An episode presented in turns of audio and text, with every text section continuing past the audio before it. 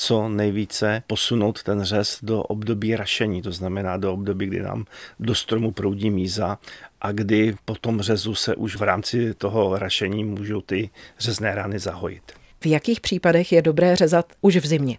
No v případech, kdy nemáme na to na jaře čas, že? to je jednoduchá odpověď, ale pokud musíme teda začít s tím zimním řezem, tak doporučuji udělat jádrové ovoce, jabloně, hrušně, kdouloně.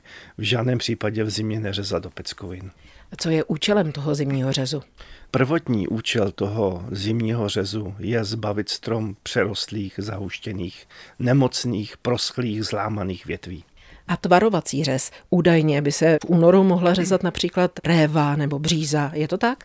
Pro révo naprosto ideální čas, protože réva překvapivě potom reaguje na pozdější řez takzvaným plakáním. To znamená, že z těch řezných ran potom vytéká míza a velmi to oslabuje ty révové kyře.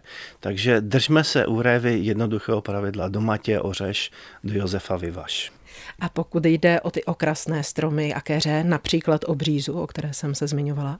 Všeobecně ty keře, které nám kvetou velmi brzo z jaro, typický příklad je třeba forzicie, zlatice, tak tu samozřejmě nebudeme řezat teďko, ale ten řez necháme až po odkvětu na období května a června. A naopak, keře, které nám kvetou v období léta, můžeme řezat na jaře.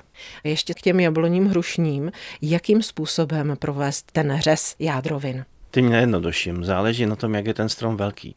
Pokud jsou ty stromy velké, polokmeny, vysokokmeny, jsou to staré stromy, no tak tam samozřejmě ty řezy bývají ve výškách a například motorovou pilou. Snažíme se hodně zanedbané stromy neřezat takzvaně na krev. Ty větve, které jsou staré a které dlouho nebyly řezat, tak ten řez dělat se stupným řezem. To znamená rozložit si ten řez té větve, kterou chci odstranit na více roků. Jak ošetřit strom, který jsme prořezali?